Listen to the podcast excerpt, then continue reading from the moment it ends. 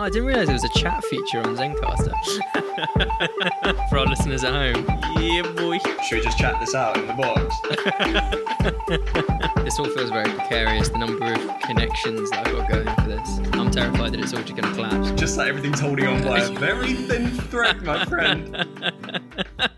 Hello, and welcome to episode 23 of You Never Forget Your First. I am Dom. I'm joined by three, two other people. Whoa. Benas. All right. I'm good. I just got. I just turned on the subtitles Subtitles on what? on on Skype. Oh, Oh. wow. Yeah, it's weird. Okay. that is weird. I'm not sure they're going to be getting it 100% right. Listeners at home, that feature is not yet available on podcasts. yeah. I got to say, we just found the chat function on Zencastr, and there's not not going to be a, an audio related uh, experience there. Joined by Louis, which is the other voice you're hearing. Hello, hello. How are you, Louis? I'm good, man. I'm good. Using your new mic? Sun mic. shining. Using my my snazzy microphone. Your mic etiquette is miles better than Benas and Sparrow put together. Thank you. Thank you very much. Whoa. Well, I feel Wow. like I feel like the, I the just thing have to is, say- Bullshit. Thing is, I've had my Tech shots fired. Tech shots fired. I feel like I've had my training wheels because you know, being on this podcast, you've taught me with a with an iPhone, uh, like iPhone set of earbuds. Now I'm graduating onto a proper microphone. Quick question, Dom. Home Yeah. Dom. When are we getting back to the Zoom H4? You know. Uh, the H6. yeah, H6. In non-geek language, that's when are we next doing a podcast in real life? That's how Ben Um, asks, "When's lockdown over?" Yeah. Hey man, the weather's looking pretty Audio Technica 5660, isn't it? Soon, I guess. I mean, it's it's fairly possible that me, Sparrow, and Louis could be in the same place as we're kind of in like sure, cycling distance of each other. we could form a podcast bubble. Depends. Just quarantine just never yourself. Sparrow's not in this episode as he is away. I think he's in he's doing a staycation of some sort. And I just found out that the main actress of this film also was in a film with Greg from Mia and the Dying Girl. so So yeah, that would be his film. This would that would be his, film. Yeah, yeah. I feel like lockdown is slowly easing in some way. Oh, There's- in a big way, bro. There's a little bit of normality back to life. It's, Yeah. Some of our episodes are staggered, so this some of this is probably a little bit out of date. Oh well, in that case, lockdown's right back on where it started. yeah, by the, by the time, this comes, out. Second wave. That's true. Welcome back to lockdown, everyone. Yeah. Glad yeah. you heard it here first. It's going to be 34 degrees tomorrow. I think we Mm. chose the right day to do this on. Tomorrow has to be the day for like the brewskis and the barbecues. Whatever. yeah, I'm not sure. We haven't tried podding in 34 degree heat, but I'm not sure it would go very well. You never forget your last podcast. you never forget your first heat wave, heat stroke. Just people passing out throughout the podcast. Speaking of heat related podcasts, I did actually discover this podcast recently called One Heat Minute Podcast. And it was where each they did so the film Heat, the oh, Michael oh, for Mann fuck's film, sake! they did is it, it- a minute? every per episode, is a minute.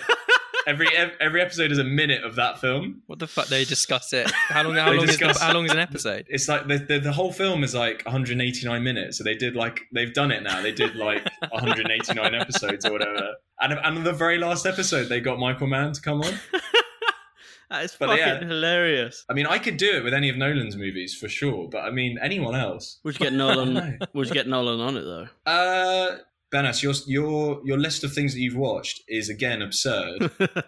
yeah. Okay. I can only assume that you haven't left your house since the last episode. You've watched American Pie and American Pie 2. Hell yeah, bro. Fair enough, considering we did that recently. oh, that, that was such a good, uh, like a back to back. Yeah, because I watched it back to back, and yeah, it's like you kind of. I was getting drunk basically to it, to the tune of the American Pies. Good movie to pre-drink to, probably. Absolutely, yeah, yeah, and I'm not sure where you're going after pre-drinks in this climate. But you go to American Pie too, and it just escalates. I think, yeah, you, just, you run out of American pies. You're like, where do I go now? Oh, How many one did they do overall? They did like four or like something. eight. Yeah, Did they do there's eight? loads. Eight. There's, There's like loads. w- ones that go straight to DVD, but the the guy that plays um, Jim's dad is always in it. Those films made me realize one thing, though, at least in UK, what they have basically all the burger joints or the chicken joints you can you could ever ask for. They don't have a fucking hot dog joint, and that's a business idea. I was drunk This at the is not- time, but Wait, what? So wait, hot dog stands don't feature in this in this series, is what you're saying? This sounds no, like it you- was all a dream. and you It's failed like- to mention this on the episode. This sounds like it was all No, a dream. It's like all an I'm ad mentioning- for, for hot dogs. American Pie, American hot dog. you being low key sponsored here. kind of no but like the goodyear is always like featured very heavily in the american pie right um th- that's the hot dog place and Right. it just made me realize that there's a serious lack of hot dog places in the world what the fuck This is well. Wow. This is what you should start a podcast about films that don't have hot dog stands in. You can start rating hot dogs in in the Yeah, UK. but- Like Yeah. Um, out of all the films you've watched, which I'm not going to list here, what's your favorite that you've watched? What's your um, recommend? the rental was very good um and that's dave franco's um debut uh really liked it Did you rent it as well? ironically no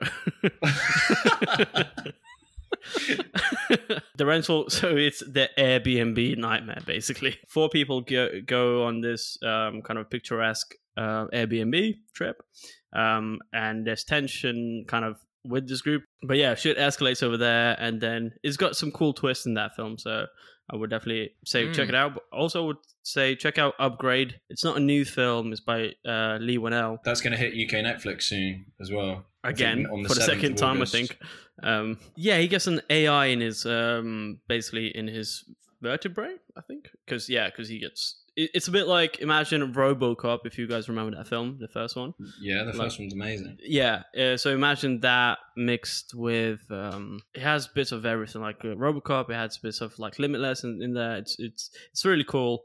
Uh I would definitely say just that. Also palm springs very funny um it's also which a rom-com a funny time loop rom-com which is uh fun watch. Real nolan vibe if it was made by well no it was made by uh was it the lonely island uh whatever adam Sa- Sa- andy Oh, Andy Samberg. Yeah, yeah, whatever. The, but if you like slow burners, I would say Medicine for Melancholy by, by Barry Jenkins is good. That's his directorial debut, right? We're Yeah. to do that soon. Yeah, yeah. So that one was good. Uh, black and white picture, um, and it reminded me of of a film such as The Last Black Man in San Francisco. It shared similar themes of um, gentrification and finding identity and that kind of thing. Kind of back to back watch as well with that one, but also The Mustang, a, a film back in 2019. Again, a slow burner, but it was yeah, it was uh, about a convict who who has to teach um, horses, the Mu- Mustang horses, how how to be like how to how to kind of they have to tame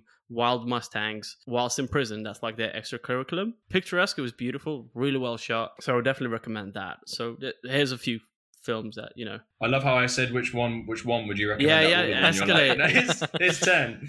Bro, to be it- fair, that, that, that's still like one percent of the, the whole list. just fucking escalates That's We're a all good for summary. it.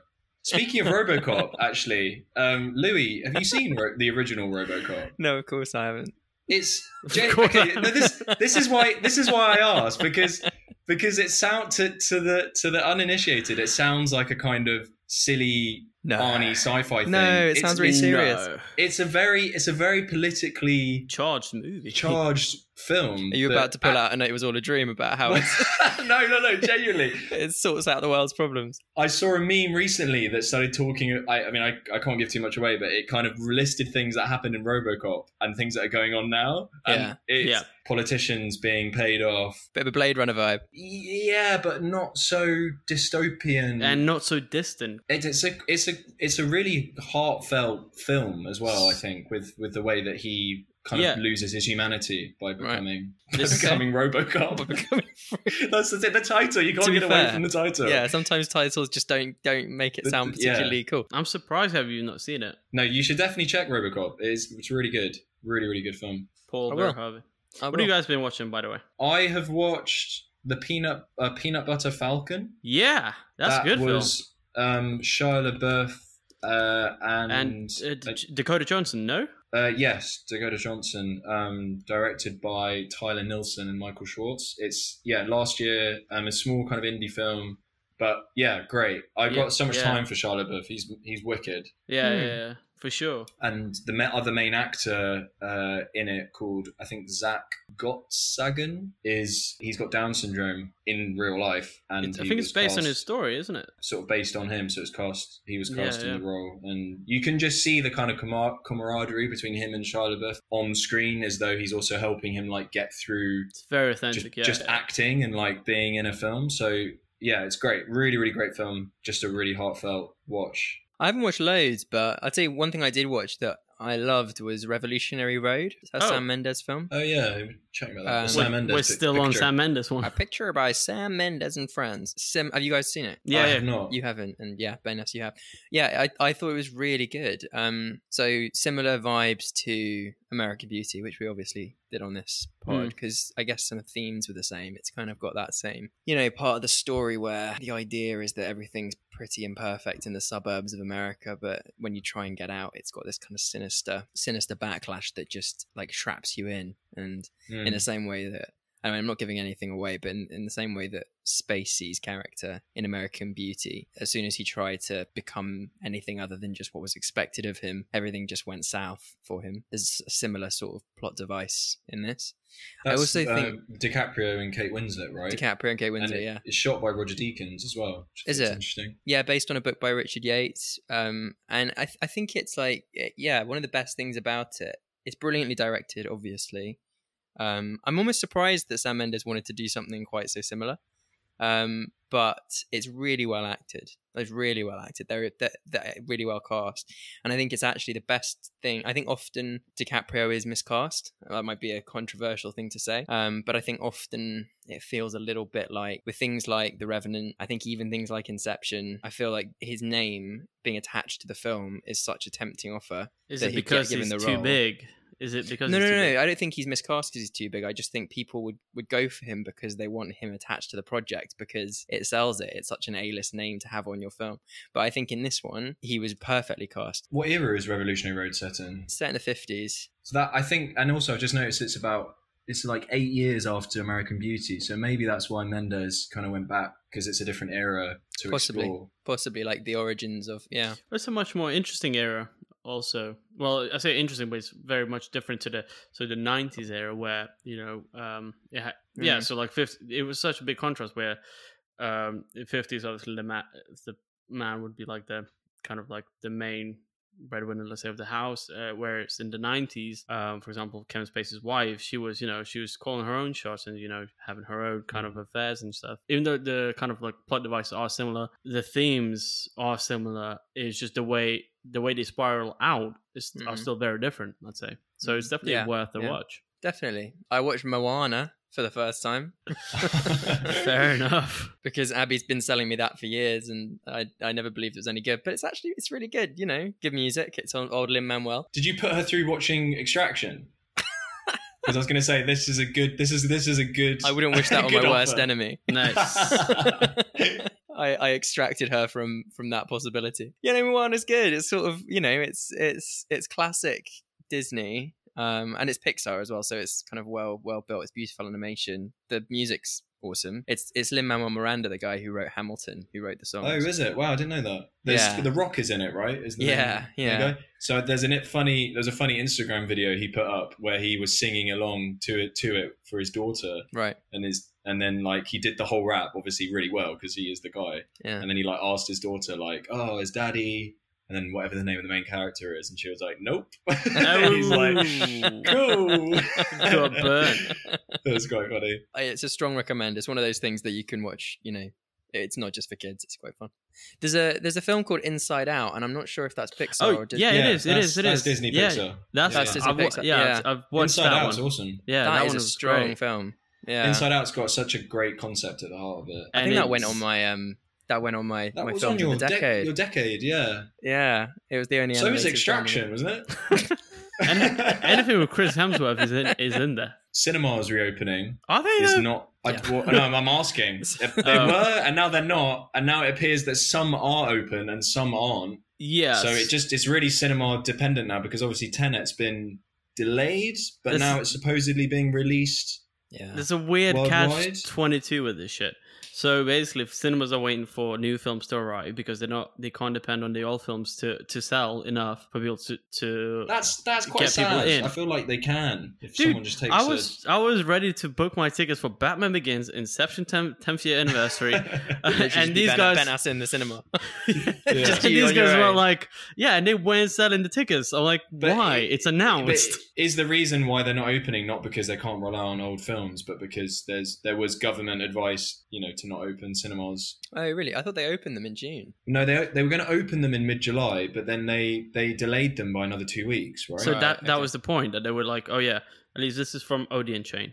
Uh, that's the email I got. Picture House was the same, I think. Although now it's opening. So they were like, they were like, okay, we'll open um, as Tenet was coming out. I can't remember what date was that, July 16th, 17th. And then I was like, cool, let me get the tickets. I'd go on there, try try to get some extra tickets for Batman Begins and Inception because you have to. And then they're like, oh shit, we're not doing that because Tenet just got delayed and Mulan. So they were like, um, because Tenet's been delayed by Warner Bros. Now we're delaying our opening because well, there's no point because there's no new blockbusters in there. Right. Mm. Yeah. That So it's kind of it was meant to be leading the charge back to cinemas reopening, but yeah, exactly. But now it's pretty up in the. I mean, the news would have changed by the time this comes out of when it goes. out, Probably. anyway. At the moment, as of this recording, uh, Tenet in the UK is coming out on the 26th, 27th August, I think it is. Yeah. Um, Is there not also an argument that you want to save those big blockbusters for when you know you're actually going to sell loads of tickets? That's my point, but Because I also then I You only did say get one good- opportunity to do it. But then you also only get one opportunity to open a film, be the first film back. and When that, cinemas that's a reopen. prestige you can never buy again in this lifetime. Yeah, but do you, is that prestige that's really worthwhile? Like you, you know, you. Bro, if you, I'd, ra- I'd rather let someone else be the guinea pig and then sweep well, in. Lou, I can ask you this one question: Have you released a film called The Prestige? Have It's you? so funny you mentioned that. so funny. I've got another. I've got another question for both of you. Have you ever watched a film called Extraction? um, that's the Oscar Isaac picture, right? Actually, one thing I did watch recently, and I forgot to mention, was um, Spaced. I watched like all of Spaced in a window Nice. of about two weeks, two weekends. Oh, Edgar Wright stuff. Yeah, Edgar Wright did it. Yeah, and it's yeah, like yeah. when he when he wasn't famous with with Simon Pegg, and yeah, it's a really really good It- series. It's just worth it's come watch. onto UK Netflix, hasn't it? Yeah, that's why I yeah. watched exactly. That, that, that was I think I watched that it years ago, but it's um it's really It used to strong. And to be honest, i Channel if you're a big movie lover, then it would mean so much more to you because every scene is a reference. Yeah, It's yeah, crazy. exactly. It was such a balls to the walls kind of uh, kind of show back then because obviously it was on Channel Four, if I believe. Um, Yeah. and Yeah. and they kind of it felt at least that they didn't have any sort of um, you know um, guidance, not necessarily guidance, but a, a person that said you can't do this. They literally Mm. just went for anything. Now there's loads of them around. Oh I yeah, think it was probably just like small budget, probably didn't have particularly high commercial hopes for less it. and- yeah, little Yeah, risk and yeah, stuff yeah. like that. yeah, so yeah, they just went for it. It's great though. It's, It's, really it's good. got a very series. big cult. It's got a very big cult following. Should we move on to Das film of Das Week? what would that be? Let's introduce Das us, Film. Louis. The 1994 Only You. The MILF Yeah. version.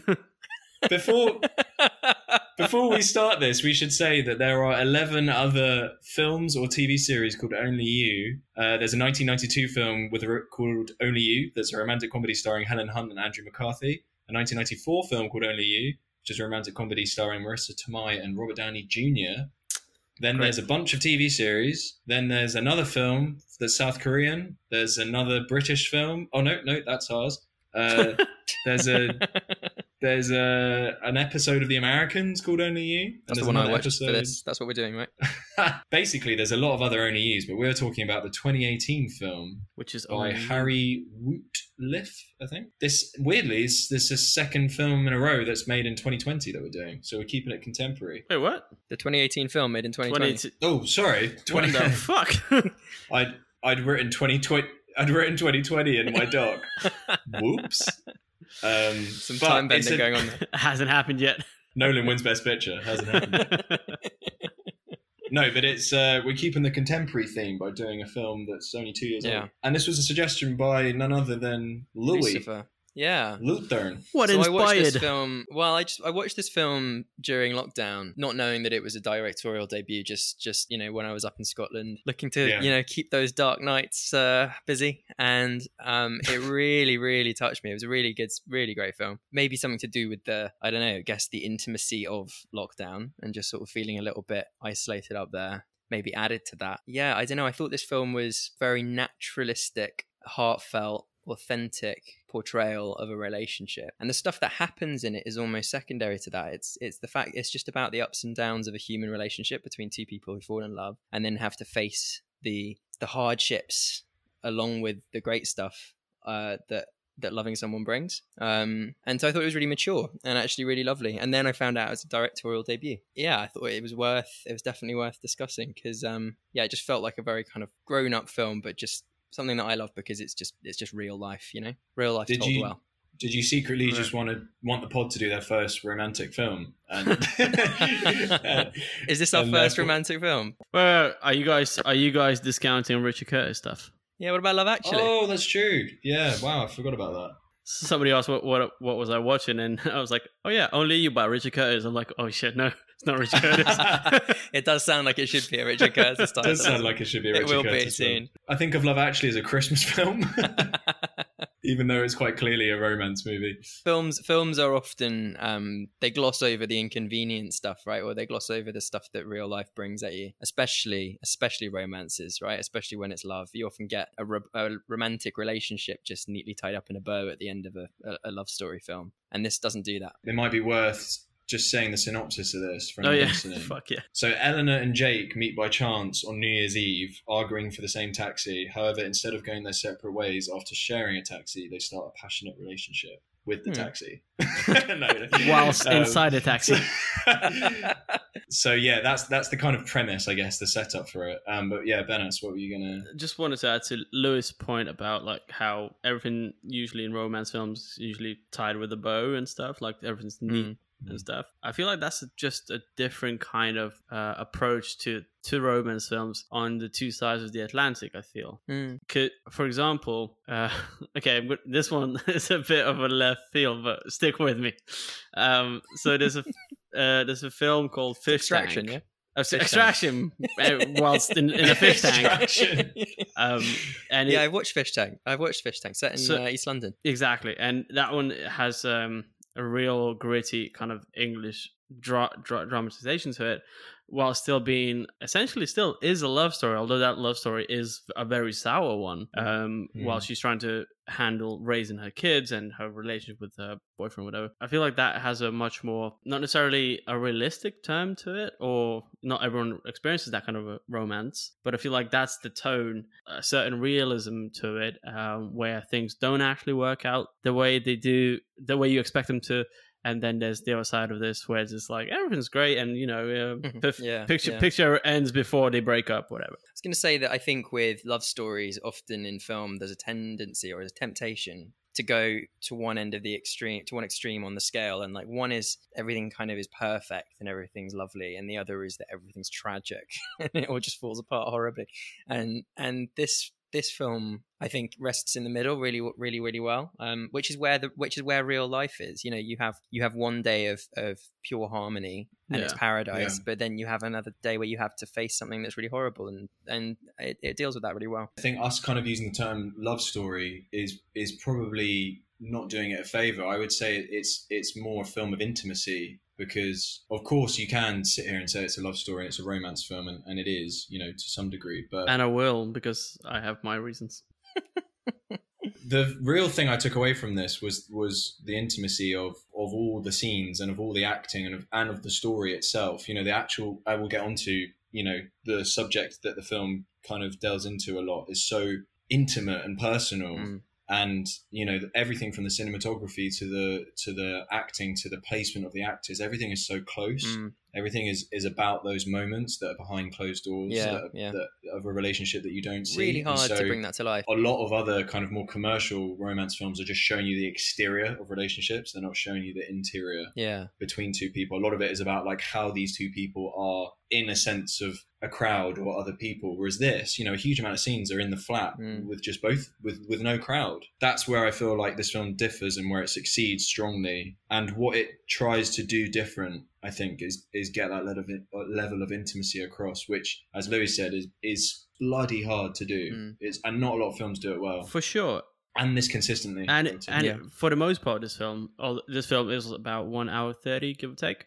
Um, for the most part of this film, it does feel like a two-hander uh, set in almost like one setting. Usually, it's a, an apartment or something, or like over the phone or whatever. So it feels like a two-hander. That intimacy is brought to life really well. I think also due to acting. There, I fe- I feel like acting was really good here. And that really sold Really, really sold good. the premise of this, and yeah, they sold the premise and the fact that it just kept carrying on the way it did. The the reason why I'd say oh, I, I keep want to say that this is a love story and this is a romance movie is because although Louis says like films are usually like romance films are usually tied up like with a nice bow, whatever, or on a positive note, this film does exactly that, and which disappointed me real well because I was like, oh, this has something different to offer in the fact that well, shit, spoilers. Right, but I mean, this spoil classically spoilers late. Um, but wait, Mm. are you are you saying that you, you think the ending was positive? yeah. Interesting. Okay, my Yeah, own I would, I would, I, I, I, Like for me, I- and I the way I thought it would, it was going to. Like I predicted that one for like forty, no, not forty. I'd say a good thirty minutes before the film ended. I wouldn't say it's either or. To be honest, I, I feel like in in them continuing their relationship, which is is supposedly what happens, right? Yeah, There's certain there's certain acceptances and there's certain bad Mm. acceptances that they have to they have to choose in order to carry on. So although, although yes, there is a positive ending, in many ways it's it's not because they're committing to a life of potentially not being able to conceive. So but there you go. in that that's- sense in that sense there is a, a duality to the ending that isn't Yeah. isn't just oh look they got back together and Yeah. and everything's going to be happy you know they you know that as soon you know a week in a week's time from that ending there might be another yeah, argument about it but you know that It they're was- on a different level of wanting to be together versus thinking that they might break up I also mean that in that in the way that last scene was shot. That scene was shot like ima- you could imagine that shit in big time agree in uh, Central Park, New York City, sweeping music, autumn Yeah, yeah, falling yeah. leaves, nice that, coats. it, that That's what that it was. You're totally right, and that really threw me. And I, I've, I've got a few things to say, but one of them is that end, the ending, the way that it was constructed, threw me because what it was actually doing and saying was very, was very different and nuanced. Yeah. But yet the way it was put together and delivered Mm. to the audience through the music and the cinematography and the handwritten writing over the top to the Mm. title. All screamed of of a genre Hollywood that it ending. wasn't. Well, just screamed of a genre it's just not part of. Mm. I don't think. But then again, I guess I guess it's credit to the rest of the film, to the other whatever ninety nine minutes of the film that you. Yeah, it's actually watch two that hours, by the way. Scene. Well, fine, the other one hundred Perfect nineteen length. minutes of the film, and you and you watch that scene not necessarily being totally not taking it at face value. Like you watch that scene understanding that there is a s- there is a sincerity to it, that there is actually Yeah. something quite Yeah. sad going on as well as the happy side. for sure, and that's Um, because because of uh, what they've went through for for the last, like I said, ninety nine whatever minutes. So there's this obviously there's history behind this scene, and you you could that's where you feel those nuances that Dom was talking about. That the fact that this well, it's it, it looks real nice here, but you know. Two two hours down the line, these guys will be at each other's throat again. I have one serious issue with this, and it, it's more of an issue with not much with like maybe the film, but they're lo- that should be called only th- only them. Only them. Not- not only That's more. That's like a horror film, which I'm all about. only them. Um,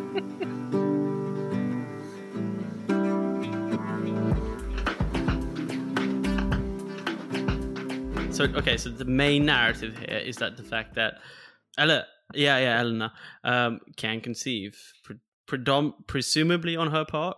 I don't, the other part was never really discussed. Uh, the main, the, the guy's name, the guy's part was never discussed whether he can or can't. Uh, but basically, yeah. So this and that kind of develops early on. I want to say about thirty minutes in that they're trying, but it's not happening. Basically, days go by, and well, within the film, minutes go by, but days go by, and stuff, and they still come conceived. Again, the stuff is getting their relationship is getting more out of hand. Why is adoption never mentioned?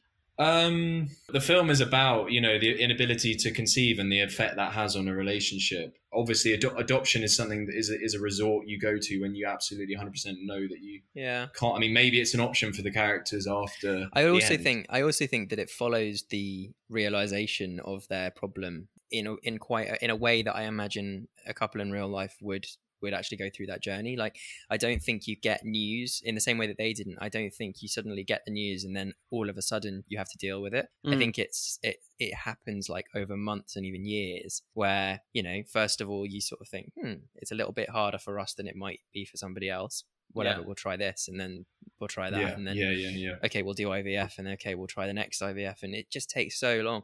And I think the idea of adoption comes to you. You're right, Dom. I, and some people maybe not, but for most, I think as a kind of as a last resort. But you've got so many steps in that in that journey before you get to that point that really what this is about isn't that they run out of options. It's that you're following them on this kind of really destructive path where they're actually exhausting all their options one by one. They also, I think, they also surprise themselves with this situation because the idea of them having a kid kind of comes out of nowhere and they just run with it, and then suddenly, what seemed like a fruitful area to explore becomes this hell for them. For sure. yeah, But also, like, I want to say Josh. Was that? His name, is, his real, his real name is Josh. Right, His right, name right, is right. Jake. Yeah, yeah. I'm guessing in the script and in the story and uh, the director's intentions were the fact that he'll be this naive, almost like a kid who's a 26 year old. Yeah, again, his his kind of logic to all this progressiveness never really kind of took on me. All all I could see him as was this person who's yeah, who has a perfect perfect idea of the romance, which is what the the film is all about, right? This guy who has perfect idea that doesn't go to his to according to his plans, right? His character until the last really the last I want to say 10 minutes, the last 10 20 minutes and that Central Park scene. um his character never progresses, and that's what really annoyed me throughout the whole film. Like Elena's character, I could, act, her, I feel like her character, I could, yeah, I'd say understand more. Yeah, for sure, I could understand her more. Did you not think his character was a representation of a real, a real guy that No, age in that story? Not at all. Really, that's interesting. I think I disagree with that. I, th- I think yeah, they have very different journeys. So I would agree that I would agree that Eleanor's character journey is maybe a bit more of an obvious progression because she wants to have a child, can't have a child, goes through that heartbreak, and then reaches acceptance. But I think his is also a journey where he. I think his journey is that he starts as you're right, this kind of like doughy-eyed, romantic, idealistic boy where he's fallen in love with this girl and like nothing can go wrong. And I don't think he can accept that the heartache and pain and bad stuff comes with that. He just sees Mm. the good side. And I think the frustration that they have, the bit where they break up basically is is is kind of because she's she's accepting the fact that it's heartbreaking Yeah. and she's in this kind of despair. She can't quite realize why he's sort of like everything's fine. It's okay. I love you. Everything's cool because he's he, he's not showing that he's heartbroken too. And True. so I think he has to kind of accept that he becomes I think much more mature throughout the, the film because he kind of accepts that choosing to be with the woman that he loves means having to do all the shit stuff as much as all the good stuff. Well, you say that about a progression, but for example, look at it, that the scene they get together, obviously, uh, and then she goes to his uh, flat as they were he was moving out, Mm. Mm. and as they were walking back with the stuff, right? Because in that scene there was a girl that kind of had kind of flirtatious or kind of maybe envious or was implied that Im- maybe yeah, there was impl- implied, and then later it was confirmed by Eleanor. She was like, "Oh, when did this end?" And as soon as she says that, he he kind of closes off completely and just goes on this immature little almost tantrum. And I, I feel like throughout the film, he never really progresses. His tantrums just get different. So, for example, instead of in that scene, he just kind of stops and uh, just kind of like just ignores her almost um, until she makes him pay attention to her. And for example, towards the end of the film, he just instead of like really facing this thing, he just goes to the bar and drinks a little bit and just tries to make thing things uh, make make every, her thing, I suppose, that everything's okay uh, because he just got Well, drunk. I think that's kind of I don't know. like Louis was saying. I mean, and personally, I hadn't actually seen it like this, but now you've mentioned it. I think that's part of it is that he he can't accept that it isn't this idealized version of a relationship that he had. You know, he comes across as quite a kind of romantic guy by playing the Elvis Costello Mm. yeah, yeah, track. yeah, yeah. Um, you know, asking her to dance with him. Like it's a very romantic way of meeting someone that is often that is kind of often fueled by him. I think in a way it's it's although it on the surface it doesn't feel like he really changes or progresses. In a lot of ways, he's constantly bashing up against his version of what he thinks a relationship should be, and in a way, he's kind of looping, always looping back around to the fact it's going to be fine. It'll be Yeah. fine. We can Yes. we can we I can think- conceive, and once we can conceive, then we'll have this relationship. A lot of the end, although it wasn't played up emotionally, I thought the end of the film when he had the chat with the dad was actually mm. very insightful about relationships That was- and about Yeah, great scene. and, I, and that to me, yeah, that was a really good scene, and that to me was where he started to that started to dawn on him. And now But Louis that- said that, I realised that actually a lot of it is to do with his unraveling of what he thinks a normal relationship should, a, a, a idealized relationship Again, should be. So I Mm. get that for sure, I do. But that's like ninety minutes of watching a guy bash his head against the wall until like the ten, min- 10 minutes, uh, until the hundredth minute, where the dad comes in and Mhm. says like, "Yo, don't bash the, your your head against that- the wall. Just go through the fucking door next to you." But that's quite, in a way, though. That you know, there's no one way of doing a character, but I would say that's kind of quite realistic of real life. A lot of people do do that, and then suddenly have, you know, the, the gradual progression a character has throughout Mm. a story isn't always right Mm. for every story. I guess also you've got like he's got more catching up to do. like if in a way he's got he's Yeah, got yeah, more yeah, change to go through course. than True. does in this. yeah. In the character development really is ba- it is examining for me the difference between like romantic love and intimate love. Do you know what I mean? Like real love. It's this idea that you know you go from you go from one place where so romantic love is like everything's fine. So no matter what she says, no matter what she does, everything's fine because everything's lovely, and that is really nice. Uh, you know, and to some extent you want that. Like you know, if you're out on a first, second, third date, and I don't know, like there's a fight going on next to you, like you know, you want to try and breeze past it and keep everything lovely. You know, Yeah. uh, and that's that's that's that's romance. Whereas I think intimate love is accepting that there is like moments of of real sadness and lows, and and learning that the way to deal with them is not to pretend everything's going to be okay. Just kind Mm. of accepting the, the the awfulness of it, That's fair. and then move and, and sharing that together. so after she meets Elena meets uh, her, his dad, um, and everything is, gets on swimmingly, and then they go to basically they go to a bunch of parties, and there's no real development. It's just them spending time together, but no real development of their relationship or the investment in in there. So if anything, it just feels like you know uh, like a six month thing. in another sense though it, it didn't it didn't ex- we are quite used to films that ex- that build up a relationship through the exterior like showing them going on a walk in the park showing them get ice cream showing them go on a ferry to somewhere this was more about when they lay on the bed together the intimacy and chemistry between the actors Mm. was kind of selling you the you know then now they're more into the more intimate it, it, Yeah, and again, I actually, do that's so underst- much more real. Do you know what I mean? I do want You don't fall yeah, in love I do with want, I do understand I understand it was trying to do that but I just Yeah. it- Dumb. we're so used to being fed certain genre things that when you don't Yeah. get them, you see a certain like- thing on screen and then that clicks in your head oh they're falling in love Yeah. okay but i guess there's i guess there's i guess there's two ways of seeing it though like so so so one is that you know you have to build it up before you can face the trauma of of of what happens to them right? The kind of the infertility stuff. But i think another way of looking at it is that you don't actually get to be that intimate with someone until you do start suffering with them. You can only take a relationship so far and i know that is kind of your point. You're saying like you want to see the suffering at a smaller level before you suddenly get to the infertility Yeah, problem. yeah, yeah. but but Mm. but in a way like that's that's what's quite clever about it i suppose is that at least for the majority of the film maybe not when they break up but for the majority of the film they're them facing this huge problem in their lives actually is what bonding them together yeah, even tighter yeah, I was about to and say again that as that's well. quite real like i think you you But- find out you really find out how you feel about someone through hardship not just through the glossy Oh, happy times. absolutely. Ted I've- lost once again. Not even the Central Park scene, but bef- ship couple. we'll just delete that scene okay Vanna Central Park scene. Suddenly. The- a few scenes before that where she's like uh so they break up yo so as soon as they break up you know they're getting back together that ruined the whole film for me i was like oh these guys I didn't. I didn't. I, I saw that shit didn't- coming. I was like, oh, so at first he's not he's not going to come back because he's going to say like, oh, I'm just over you, blah blah. But then he, they will end up back together, and that's exactly what happens. But you see, Um, Benas, maybe that's because you're you're you're too used to that Hollywood trope, and But they um, fell into that Hollywood trying- trope Well, in So that, what, in you that would've- hang same you would've- sense. You you would have been yeah, but as we discussed, I don't think they did because they're both accepted a reality that is also bad. Like they can't conceive a child potentially, so that it, there isn't.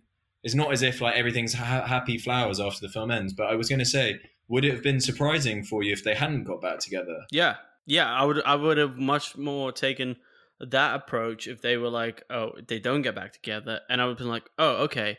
In romantic movies, you have this thing of like people stuff not working out, but in the end they still get back together. And so if you show this film where things don't work out the way you thought they would, then that the, the stack the stakes you thought that were big in the first place are even bigger now. Yeah, but, But I then- guess a lot, a lot of this film though is about the journey to that. Even if you'd known that they were going to get, even if you'd had an inkling they were going to get back together, the journey of how they got there wasn't that clear, and it wasn't clear how he was going to come around to the idea that they would. You know, It also could be the that's why the, that's think- why the conversation, that's why the scene with the dad was so good.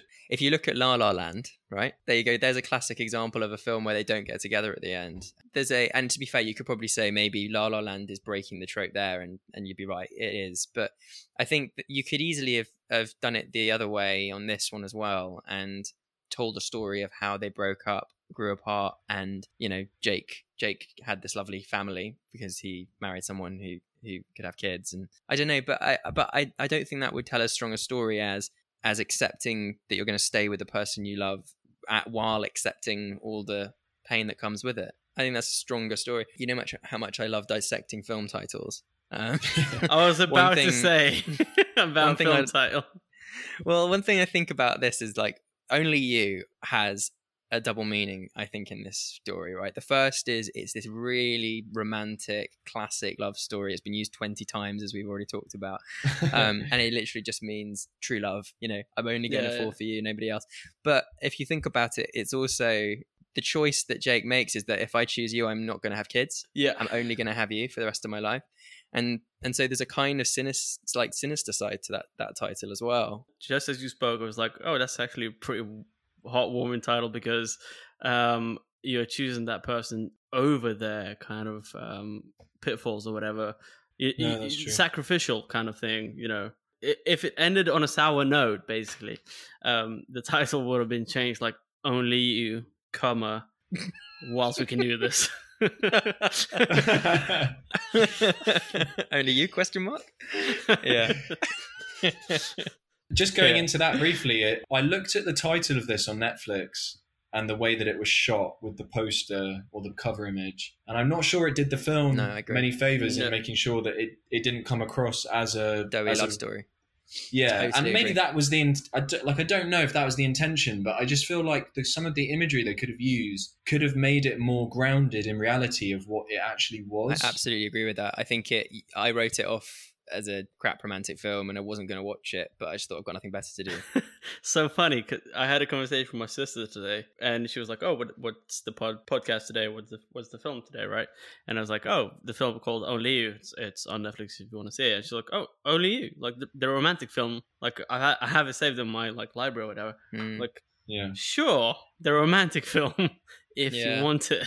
um, Yeah. So right. I see what you mean. yeah, there's But then that's also different just a- levels there. yeah. yeah, but then it's Assign- like goes back to that thing of genre. Exactly. Like it, it, it's sort of it in a way. It kind of is. The it genre is a needs romantic saving, film. guys. The genre needs saving. It's this. It's too full of crap films. What any romance film that is worth its salt achieves is is when it can get those intimate moments and right. the realism, right? For- because those, the, the, the, yeah, the but that's, before they come at the films- same time. I think often. I would say that this what this film reminded me the most of is the film called Blue Valentine, which I think is a great film. I thought you were going to say like Avengers: Infinity War. I'm sorry, From Extraction. Endgame, bro, Endgame. no, no, no. really reminded me of uh, Batman Yeah. Begins. Yeah, they say same love story. Where Thor Um, can't take over the world. No, Blue Valentine probably would suit the most with the depict depicting the drama of a relationship and its down downward spirals. Um, for anyone that hasn't seen it, go fucking watch it. You'll do yourself a I haven't favor. seen it. I'm gonna go fucking watch it. So we should say the idea for this film came from Harry Wootliff, the director, her own experience of of uh, not being able to conceive at some point. So I think she has kids now, but the idea for it came from there, and she kind of thought about how that could kind of turn into a romance film, but also have this other angle to it. And I think, yeah, just what I watched an interview with her, and one of the things she was talking about was um, how not being able to conceive has become a kind of taboo subject, Yeah. and it's kind of in secrecy. Uh, it's kind of shrouded in secrecy, and I think I can only imagine through her experience and you know wanting to make a film that explores something so personal that she felt compelled to kind of write something Yeah. that would show that sure. because it, it, and there's a lot of scenes in this film where I kind of I like winced you know yeah, yeah. some some bits I really winced at and other bits I really I don't know I guess I was kind of watching it going like I can't really think of another film that explores this topic but also through the lens of of a realistic Mm. couple that you know takes place in the UK Mm. As well so it's so relatable, even though even if you haven't been through it, for you sure. can really put Yeah. yourself in those shoes. Yeah, I don't. It it seems bizarre, doesn't it? Because you look at the statistics on this stuff, and I was looking it up earlier. I think there's about 12, 13 percent of couples struggle to get pregnant, um, which Right. means you almost It's certainly know people who who struggle. And and I mean, I I do know people who who struggle. But what's really interesting is. And I think actually I watched the same interview, and I think she was saying the same thing, which is you often find out from people after they've succeeded in having kids that they went through IVF. Like they'll happily tell you, "Oh yes, so actually we went through IVF." But you very rarely come across people who are kind of open about the fact that they are struggling to have children or they're struggling to conceive. And it's so I don't know what the why that is. I suppose you know, I suppose people's sex lives are always fairly you know considered quite intimate, but it also just goes down to the core of what it means to be a man or a woman to be Mm. able to make children. And i guess that means that it, fe- that it you you start to impose this kind of shame on yourself if you're not able to fulfill that role. a sense of Yeah. inferiority I, I, I think. Uh, and that's not because it's meant to be there. It's just because it's bec- become so stigmatized um, mainly because you know for example imagine yourself like if you have brothers and sisters um, everyone around you has their you know set of kids whatever and then imagine you're the one that can't conceive or whatever and you know you have to go th- through all these measures to potentially maybe even get eh, you know conceive. And then when that doesn't work out even worse. So then you think of yourself like what is wrong with my body? So it becomes very much internal in that sense. I thought that was captured so beautifully But, at the end yeah. with, with the chat with the dad when he asked him like you know so if you if you're gonna if you want to get back with her are you, are you okay with the fact that you can't have kids? And the way that he acted the way that he kind of put his head on the table and his dad put his arm on him and it was just Yeah. it was such a great moment because it was like there are no words that you can really use to express that yeah like and like yes i am won't just won't suffice you know it, yeah, the way that they kind of they kind of he said yes through his body in a way was like so visceral, Mm. which is what a lot of uh, certain scenes of this film are. They are so everyday and then suddenly so visceral. And it's Mm. like when she's at work, kind of injecting herself. It's like you just you know someone could be doing that Yeah. that you know and you would never even know about. and it. probably So is Also- like probably also- The, the odds are so, so There's. Exactly. stuff about the f- fa- you know the scenes where she's injecting herself what i really like what it showcased is the fact that she's been uh the scars the scars the, the fact that she's been trying to so it's not a thing that she's taking this lightly. She's constantly been trying to you know everything she go, kind of goes through on a personal level none of that is enough. I'm gonna say one thing I think it captures really well is the for a two-hour film the relentless sh- like duration of time that you have to be in limbo if you're in that situation. Talking to people I know who who are going through this or have been through this, it's the hardest thing to bear isn't the kind of the news or the kind of like period of a few months where you're trying to make it work or whatever. It's the kind of literally years of going from hope to disappointment back to hope back to disappointment. And Yeah. and that's just it, it, it really breeds this kind of anxiety and this thing that you can't really focus on anything else in your life. And i think it did that really well in the, in her character specifically. And we briefly touched on this earlier but where you know like her first reaction to it is it's bad news but there are things we can do. And you just see it just wear her down over over a matter of months. It's a good time to mention the cinematography because it's shot quite quite close to people's faces. It's quite like you can imagine on set the camera was right in front of them. I think even Josh O'Connor was saying that the, their relationship with the DP was so in, intense because he was always there. But I think that not only does that get across the intimacy Mm. well or support it, but it also makes it quite suffering when things get bad because No there's escape, never any nowhere else to look sorry not suffering. It makes it so suffocating oh right yeah that there there genuinely isn't any room be, beyond both of them. Yeah. You know, beyond this problem they've got, it's con- all consuming, and so Traps you. yeah, I did read as well. For anyone interested, the argument scene they did about six or seven times, and apparently Josh O'Connor lost his voice during it because each take was just so. There they are. Because uh, that fight scene goes on for a long time. Yeah, yeah. goes on for like five minutes, Yeah. which is And it has kind of ups and downs as well. It kind of has peaks and troughs. I think everyone's experienced a, a flavor of that in their life in some way. Yeah. And, it, uh, and like, Just exasperation. I think that's the thing about this film is to see a lot of scenes replicated on screen that you might have been in yourself makes you feel uncomfortable. Completely. There's certain, like obviously not to do with the conceiving thing from my perspective, but I just seeing the certain scenes, you know, Similar emotions, played out. even if it's not the Yeah, same. I was just reasons. like- yeah, I'm liking this, but I'm just also like, wow, it's so close to the Mm, bone mm. that you really feel that, um, and that's where I think this film succeeded for me most was representing that. yeah, It was meant to be set in Leeds. It was ended up being set in Glasgow because it had Scottish funding. right, right. Because I think Harry Whit- Whitliff is from Leeds, so it was going to be. Yeah, I think it comes back to the acting, not just the acting being really good because they're great actors, which they are, but also I think they were very well directed to allow that to happen. Like they often, I, I I can't remember where the phrase comes from, but I always heard that good acting is is real emotion in imaginary situations.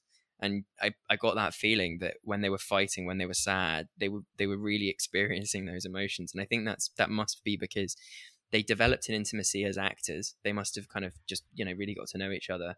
They had these they had these settings like the flat where it must have felt very claustrophobic and intimate because they were just there for so long, and mm. they were just allowed to. It seemed to me like that it wasn't choreographed very tightly. It seemed to me like they were probably just allowed to roam this flat and exist Yeah, as a couple. So those fights, yeah, I think they, they felt really real. It's a real ownership of a character's life when you can have those locations. Uh, But I don't think any of it's improvised. I think it's all Yeah. from the script. Um, Which is No, impressive. it, Stretch didn't feel- it also didn't feel improvised. Like some some parts you can just tell, but these guys, there was some like you know when a word cuts to the bone, like an insult cuts to the bone. It it yeah, none, none of that felt improvised in this one. no, not I. No, and the uh, yeah, I would say the in the, the, in, at the- least in those uh, the fight scene, fight. the fight scene Yeah. yeah, the, i was going to say that some of the way that it was put together was just so it was so graphic language Horrible, yeah. and like body language But the thing is, so the way, like you were just saying, like they were free to roam. Maybe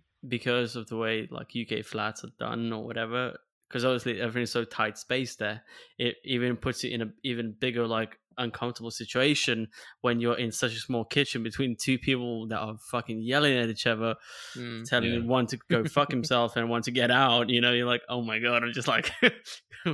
It's one of gonna get me those- out of here? It's one of those. Yeah. It's another really good example of Dom. You were reading a book recently, weren't you? Like Beauty of Constraint or something. oh right yeah yeah the, um, a beautiful constraint Yeah, and I guess and about how limitations make you more creative exactly, exactly, and and it's probably another example which we've talked about on other episodes of this uh, around where a limited budget means that your approach is shaped slightly differently, and that can sometimes really benefit the the process.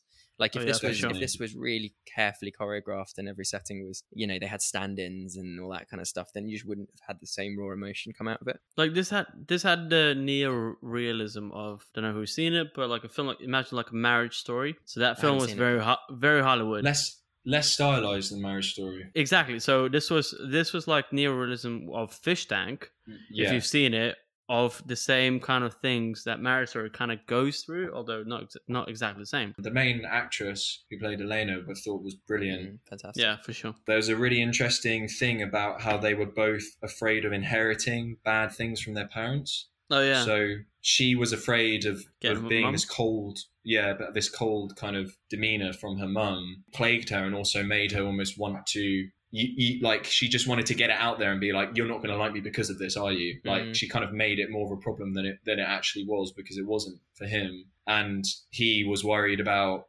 taking the path that his parents had and the fact that he his mum had died um, years before. I think he had a he had a fear of basically ending up like his dad. I think so. There was a sort of Yeah, interesting. I don't know. There was just an there was an inherited. Talk, I mean, the fact they're trying to conceive and then you're talking about generations. So it's Mm. just an interesting. Yeah, that's true. Essentially like um let's say if they didn't have that conversation dad and jake if they didn't have that conversation you know at the end he would have ended up like his dad and uh you know if they didn't get back together though let's say for that central scene she would have she would potentially she would have been that cold, cold-hearted person. Because you know that Mm. there's a scene um, when they break up and she goes to, uh, I think it was a wedding or christening. Yeah, and she she speaks to the dude Mm. who Have a who was, cigarette I think, yeah, yeah, having a cigarette Yeah, outside. he, he the one who wanted to get with her in the party at yeah, the beginning. Exactly, so real yeah. that, that scene. Yeah, yeah, yeah, yeah, Yeah, it's exactly. true. Everyone's So- been yeah. there. s- exactly, and he's you like, did wonder, like, was anything going to suddenly Yeah, happen yeah. between them? that that was the first in first thought, right? Like, oh, these guys seem like perfectly set up to kind of either get with each other, or whatever. But you know, there's that that scene where he's like, oh, you know, couples go through this shit. You know, it's not like it's forever. Like, because he was he was separated from his wife or just like split for a second, and she and he's he asked how how are you and Jake, and she's like, oh, it's just you know for the moment. Even though it Mm. was bef- a scene before that, it was said like, oh, if I leave, I'm not, I'm never coming back. Obviously, that was a key scene uh, for her. I think rethinking that whole thing because she was like, as soon as she heard that like couples go through this shit and it's fine to to to be in a bad place, that's when she was like, oh, we're just going through a small step. There might be a little bit of you know denial there, but it's also probably just an accurate depiction of how you feel when you're coming out of a really serious, Exactly. really long Exa- relationship where exactly, you just exactly. yeah. you just still feel That's like why- you're connected to that person. I think that's what this film did well is to not force a point of view on you. You know, like we were just saying when she met that guy outside, like you're already as the audience thinking like, oh, they're going to get together. Like They're gonna you're, bang. you already project, you're projecting your own Yeah. kind of experience on it, Yeah. and I think that Experience a lot of of the films time, as well.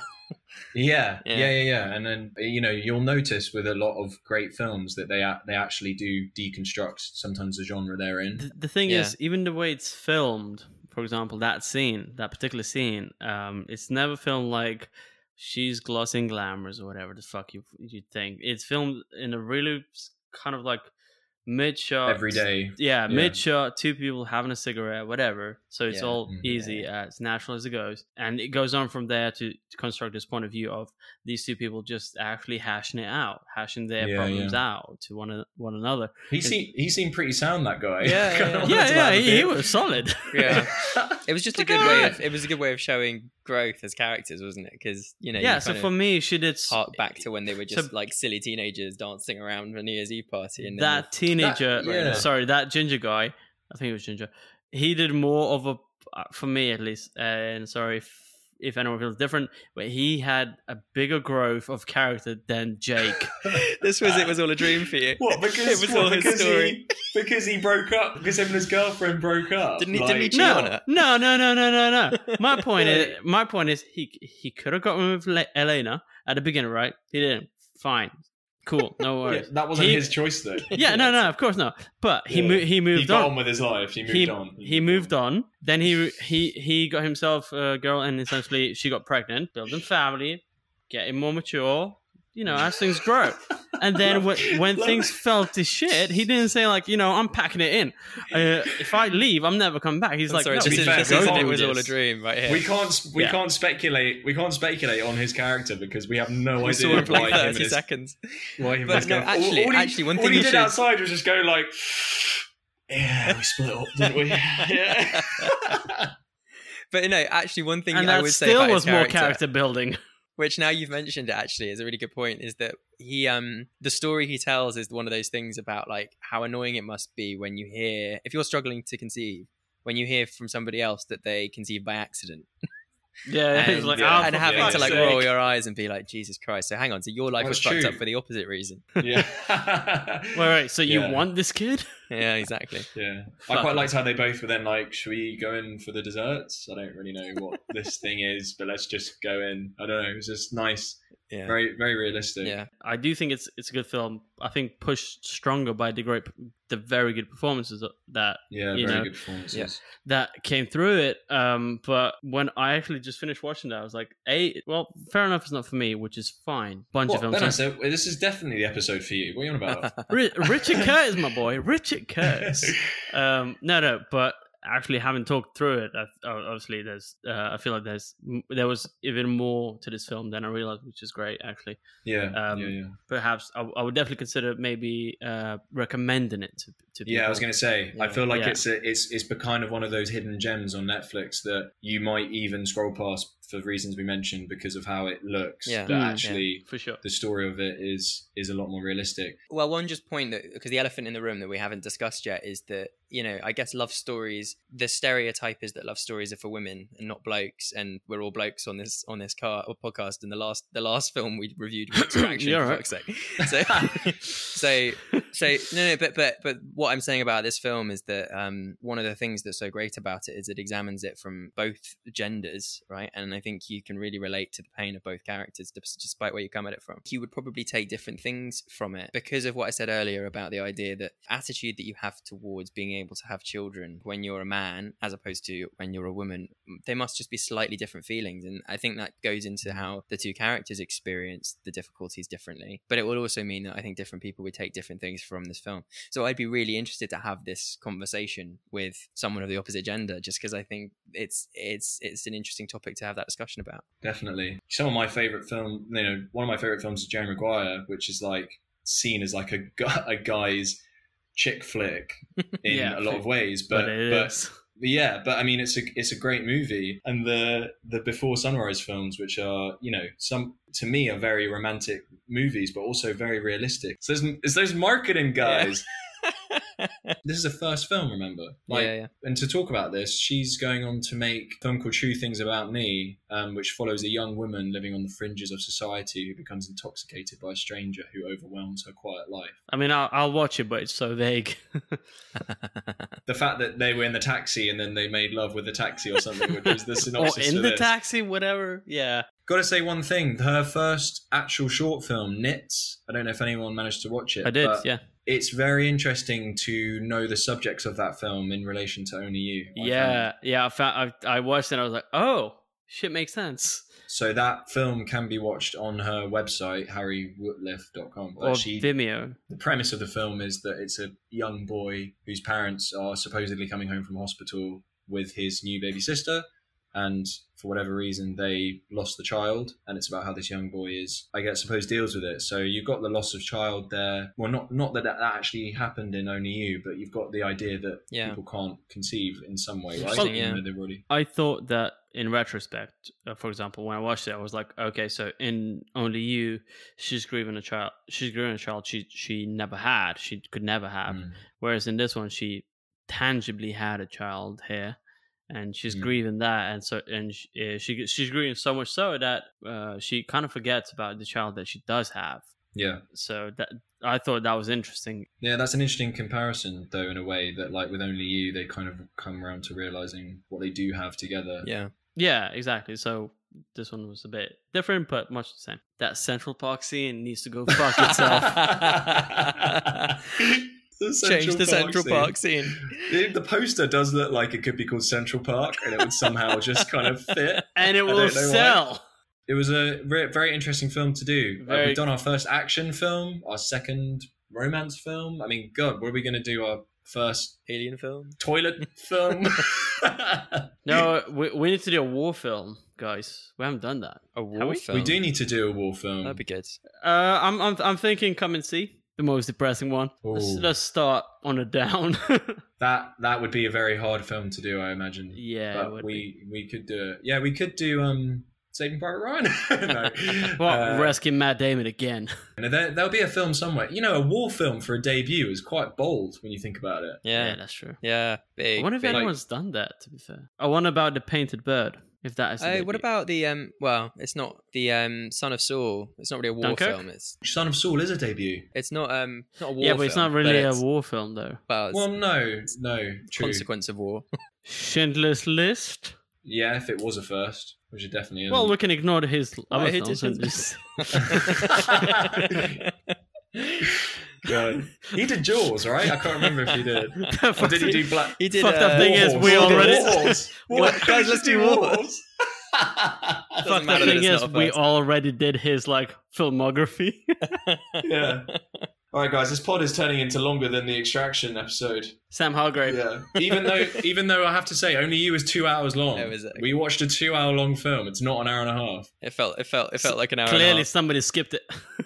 I just I just skipped straight to the Central Park scene. I just watched it on repeat. I feel like you could CGI Starbucks cup, cups into that scene, and it would just kind of fit somehow. Joggers. Like I don't know why. Probably good. You probably could. Um, yeah. Next, uh, next episode, we do not know what it is, but we do know that Do we our know? friend Sparrow will be back on. Sweet. I was about. will be- I was about to ask. He'll we be know back who's on, and he'll be chatting about some Malick, no doubt. Uh, we look forward to that. So it's goodbye from me. It's goodbye from Central Park. Yeah. Goodbye, y'all. it's goodbye from uh, Louis. Bye bye now. Couldn't think of a funny name. Uh, Bye bye cool. Tom. Bye, y'all.